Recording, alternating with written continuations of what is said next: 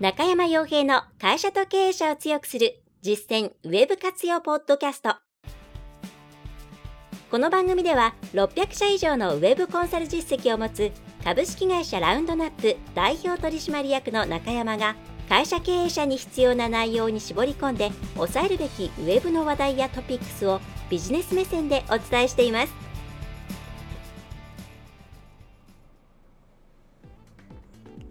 皆さんこんにちは。ラウンドラップコンサルティングの中山です。それでは本日も会社と経営者を強くする実践ウェブ活用ポッドキャストを始めていきたいと思いますのでぜひとも最後までお聞きいただければと思います。えー、さて今回はですね、ちょっと前のが長くなってしまったので短めにいこうと思うんですが、えー、タイトルの通りですね、えー、メールアドレスのリストクリーンナップというものについて、その、うん、重要性というものをお伝えできればというふうに思っています。で皆さん、うんまあ、よくメールアドレス、メールはもうあまり使われないとか、メッセンジャーが使われるとか、チャットツールが使われるとか言われていますけれども、えーね、やっぱり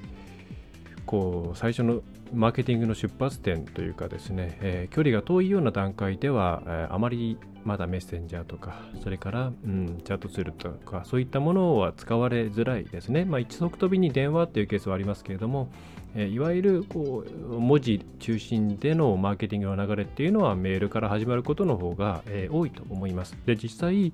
え、いろんな会社さん見ていますけれども、メールから始まることっていうのがほとんどですよね。電話かメールかっていう感じになってきています。まあ、一部の B2C とかになってくると、一発目から LINE ということはありますけども、メールがやっぱり、うん、重要になっていきますと。で、そして、その後にこう毎回毎回新規の刈り取りをしていくっていうのは辛いので、やっぱり自社でですね、きちんとメール、その問い合わせをしてきた見込み客さんとか、それから1回何かを売った既存のお客さんのリストというものをちゃんと用意して、用意というか作っておいて、それをきちんと育てていって、何かあった時に新しい商品を出すとか、それから、えー、ね、リピーター、リピートの注文をいただくとか、えー、それから何でしょうね、まあ、見込み客であればその引き合いをですねそこから作っていくとか、えー、そういったことをするためにはアドレスのハウスリストというものをきちんと管理していく、えー、育てていくことが重要になってくる。この辺りはきっときちんとうん、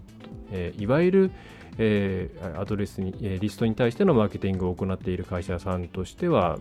まあ、結構そのスタンダードなことではないかなと思います。で、えー、ただその中でこうリストのアドレスのそのあアドレスのリストというものを割とうん大きくすることだけに注力しちゃっている会社さんっていうのも多いなというふうに思っているんですね。例えば展示会で集めました問い合わせがあって1回、え、訪問をして名刺をいただきました。あるいはこう何かのそうですね PR なんかを出して問い合わせをもらいましたみたいなところで集めてきたリストっていうものをとにかくそのまあ、メール配信ツールであったり、まあ、あるいはメールソフトであったり、それから、まあ、Excel とかですね、まあ、社内のグループやなんかに溜め込んでいくだけで、で、時々そこに対して一斉配信をするような使い方をしているようなケースも、うん、多いと思うんですよ。で、ただこのただただひたすらリストを増やしていくっていうやり方は特に今の時代はこの情報が溢れている時代においてはあまり良くないっていうことをまず、えー、きちんとお伝えしたいなと思います。ごめんなさい。えー、で、どういうことかっていうと、当然皆さんもそうだと思うんですけれども、一回登録したけれどももう必要のない、えー、メール配信元とか、それから、うんまあ、正直そんなに興味なかったけども、何かしらキャンペーンとかやっていたから登録しただけなんだよねっていうケースとか、うん、メール皆さんのメールソフト、あるいはまあ Gmail とかそういうネット上のメールソフトに届くものの中で、本当に必要だなと思って、あるいは楽しみにしている、まあ、楽しみとは言わないまでも来たら見るっていうものってごくごく一部だと思うんですよ。で、そういった状態で、うん、メールを送り続けていくっていうことが、まあ昔はですね、まあマイナスにはならない、プラス、ちょっとしたプラスにはなるから、まあ線3つじゃないですけれども、まあね、たくさん、なんだ、えっ、ー、と、いっぱい球を打てば一発は当たるだろうみたいな形で配信をしていたと思うんですけれども、今は、えー、むしろマイナスになってしまうケースの方が多いんですね。で、どういうことかっていうと、昔はそのメールアドレス、メールマガジンもいらないということであれば、まあ、大体そのメール解除フォーム、まあ、基本的にはメールを配信する際というのはメール解除手段っていうのが分かりやすい場所になきゃいけないので、えー、メール解除フォームですよね、えー、そういったところからやるか、まあ、それが見つからない場合には、えー、返信でもういりませんというメールを送るかみたいなことをしてきた、まあ、そうなってき、えー、たら当然皆さんもリストから外すということをしてきたと思うんですけれども今ってそうではなくてもう一番多いのはおそらく、えー、迷惑メールボタンを押してしまう。迷惑メールとして報告するボタンを押してしまう。特に Gmail を使っている方はこの行動が多いですね。いちいち配信解除っていうものを、えー、するのではなくて、もう迷惑メール扱いにしちゃえでもうね、受信フォルダにから見えなくしてしまえばいいやっていう形ですよね。これが非常に増えているんですね。なので Google も Gmail の機能の中、機能で、えー、その迷惑メールに入れるときにアクションとして、えーと、合わせて配信解除しますかみたいなことを、えー、サジェストしてくれたりあのするんですよ。で、大手の、えーと、メール配信サービスなんかだと、それで自動的に解約処理までしてくれたりするんですね。はい。で、それくらい、つまりそういう機能があるっていうことは、解約の代わりに迷惑メールっていうボタンを押してしまう人が相当数いるっていうことなんですよね。うん。で、これは、例えばその振り分けでもうゴミ箱に直行させるとはわけが違う話で、Gmail に対して、まあ Google に対して、あ、このドメインから送られてくるメールっていうのは迷惑メールと思われている確率が高いぞと。いうふうに情報をいろんな人から送られちゃうっていうことなんですよ。その人は迷惑とまでは思ってないけれども、あの、まあめんどくさいから迷惑メールボタンを押しちゃえぐらいの気持ちだったのかもしれないですけれども、それを Gmail 側、Google のスパム、スパム検知プログラム、アルゴリズムですね、に対しては、このドメインから配信されたメールっていうのは、どうやら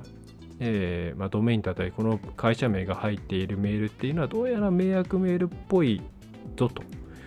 で、これが重なっていくとどうなるかっていうと、えー、皆さんのメールが、普通の例えば個人間のメールであったとしても、迷惑メールに入りやすくなってしまうんですね。なので結構そのお客さんに送ったメールがなんか迷惑メールに入るようになっちゃったんですみたいなあのヘルプってあるんですよね。お問い合わせってあるんですね。うちにも、他社さんにもあるみたいで。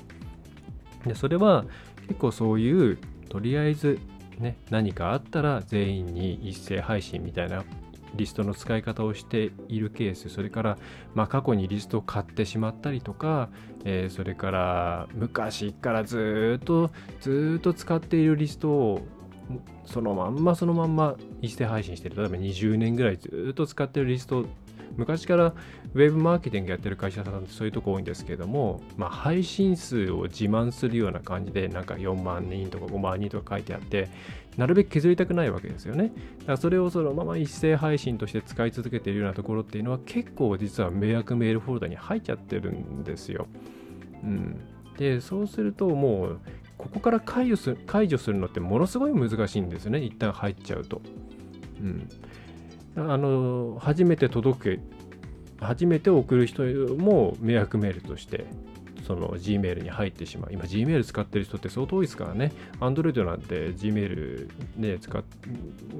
と連携してるのがほとんどでしょうから、かなり痛いわけです。そういう状態になってしまうので、リスト、きちんといらない人に対してはもう送らないっていう選択肢を早めに提示することがものすごい重要になってくるんですね。だからリストの、うん、クリーンナップっていうふうに、まあ、よく呼びますけれども、それをちゃんと行うことをお勧めします。一度得られたメールアドレスをなんか捨てるってすごいもったいないなって思われるかもしれないんですけれども、きちんと行うことをお勧めします。で、そのリストのクリーンアップを行うためには、やっぱりちゃんとメール配信ツール、測定できる形でのメール配信とメール配信ツールを使うのがやっぱり企業としては大前提だなというふうに思います。でうちも、いろいろなメール配信ツール渡り歩いて今はメールチンプっていうのを使ってますけれどもまず測定可能であることつまり HTML メールを送ることで開封率それから、えー、クリック率えーまあ、特に今回のお話で言えば開封率ですね。どの人がどのメールをうん開けたか、えー、いうのを計測できるようになっていないと今のリストマーケティングはできないというふうに思った方がいいです。テキストメールとかで、うん、昔からテキストメールの方が受け入れられやすいからとかいうふうに思われがちですけど、スマートフォンが出てからはですね、HTML メールでも全然問題ないと考えた方がいいです。もちろん作り方いろいろ工夫する必要はあるんですけれども、で、また、うんとですね、テキストメール風の HTML メールを作ることもできますので、私なんかそんなその出し方ですね。えー、なので、まあ、あのやっぱりテキスト主体の見せ方がいいなっていう方も HTML メールでテキストメールを送るっていうテキスト形式というかテキストメールっぽいものを送るっていうやり方に変えた方がいいです。えー、で、それで、それをやっていくと、ルール付けができるんですね。例えば5回連続で開封できなかった人とか、開封しなかった人とか、それからうーんメール配信のそのスパン、うん、感覚は会社さんによると思うんで、まあ、あるいは1ヶ月間全くメールの中のリンクをクリックしなかった人とか、まあ、1ヶ月はちょっと短く、クリック率って結構低いので、えっ、ー、と、じゃあ3ヶ月間ぐらい1個もリンクをクリックしなかった人とか、そういうものをこう抽出することができるんですね。まあ、逆に言うと、抽出できすることができるツールを使わないとあんまりメール配信ツールを使ってる意味ないんですけど、でそういう人に対して、まあ、一発で届かなくするっていうのはちょっと、えーちょっとまあ、なんて言うんですかね、ご、ご見地もあるんですよね。例えばそのトラッキングすることを拒否するようなツールを入れていたりすると開封率が取れなかったりするケースもあるんですよ。でそうすると読んでるのに急に来なくなっちゃったっていうケースもあってそれはもったいないですよね。はい、なので、えー、例えばそういう、うん、5回連続とか3ヶ月で1回も開封されないあるいはクリックされないっていう状況になったらこのまだ読んでますかみたいなメールを自動的に送るようにするっていうようなルール付け、まあ、オートメーションを組んで、でそれにすら、その中で、えー、と解除と続けて購読みたいなボタンを、まあ、大体つけることができるのでで、そこで解除してもらうか、あるいは続けて登録っていうものを押してくれなかったら、えー、まあ、こちら側でもう送らないリストに入れるっていうことにする。はい。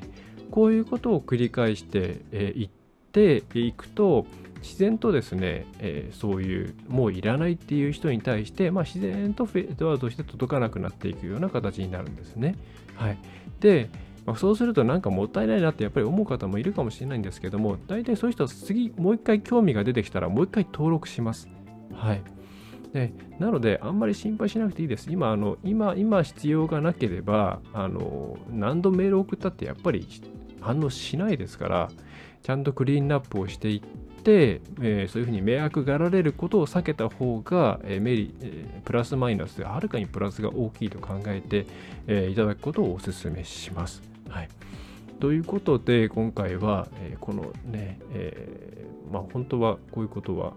なんだ、えー、新型コロナの前にちゃんともうちょっと強調するべきだったのかもしれないんですけれども、メールを配信するということ、ハウスリストを育ててリストマーケティングをする、これ自体はマーケティングのえー、仕組みとしては、まあ、必ず必須ですよね。必須の仕組みですが、その中中にリストをちゃんときれいな、クリーンアップして、うん無駄な、無駄なっていうとあれなんですけど、今必要ない人に対しては送らないようにするっていう作業を入れることをお勧めします。はい、でそしてそれを実現するためにはメール配信ツールというものを使ってトラッキングできることが最前最、えー、前提ですし、HTML、HTML メールを使うことも前提条件です。で、それ自体は、あの、なんでしょう、ね、あの、今の時代全然問題ない。心配することは全くないですと。で、えー、加えて、ルール付けをして、えー、まあそこは何でしょうね、オートメーションって言って、えー、自動的にそういうことができるようになっているツールがほとんどだと思いますし、まあそういうものを使った方がいいと思います。まあ、あの必要な人にだけメールを送り、必要のない人は自発的に簡単に解除して、えー、ワンクリック解除できたりとか、あるいは継続の意思を、えーとえー、表明できるような形のメールを送るようにするような、えー、そんな感じのロジックを組んであげれば、えー、相当ですね、良くなっていきます。本当に必要な人だけに届くようになるんで、迷惑メールに入る確率も減っていきますし、あのまあ、当たり前ですけども、開封率とかも良い値を維持することができるので、あのえー、いいのではないかなと思います。はいえー、ということで、今回はしさっくりと思いましたが15分ぐらい喋ってますね。はい。メール配信の際のメールのクリーンナップですね。というものの重要性についてお伝えさせていただきました。えー、きちんとこれやってですね、えー、メールの、えー、持っているリストの大きさを自慢するのではなく、リストの良質さ、質ですね、というものを自慢するように、えという方向で考えていただければと思います。まあ、だからそういう意味ではですね、あの、なんか、登録者数何万人みたいなことを歌っているようなメールマガジンって結構管理されてないようなものが多いので、あんまり登録しない方がいいかもしれませんし、お客さんのことを考えてないっていうふうに捉えてしまった方がいいかもしれませんね。はい。えー、では、ということで、今回のポッドキャストは以上になります。えー、ね、お盆前、まだか、えー、まあ、8月に入っていきます。どんどん暑くなっていきますので、えー、お体気をつけて、え、次回もまた聞いていただければと思います。それでは最後までお聞きいただきましてありがとうございました。ラウンドナップウェブコンサルティングの中山がお送りいたしました。何か中小企業の方々でお悩みのことがあればお気軽にお問い合わせフォームの方から、えー、ご質問であったり、えー、お問い合わせいただければと思います。それでは、えー、また次回もよろしくお願いいたします。今回の内容はいかがでしたでしょうか？ぜひご質問やご感想をラウンドナップコンサルティングのポッドキャスト質問フォームからお寄せください。お待ちしております。また、ホームページにてたくさんの情報を配信していますので、ぜひブログ、メールマガジン、郵送ニュースレターや各種資料 PDF もご覧ください。この世からウェブを活用できない会社をゼロにするを理念とする株式会社ラウンドナップがお送りいたしました。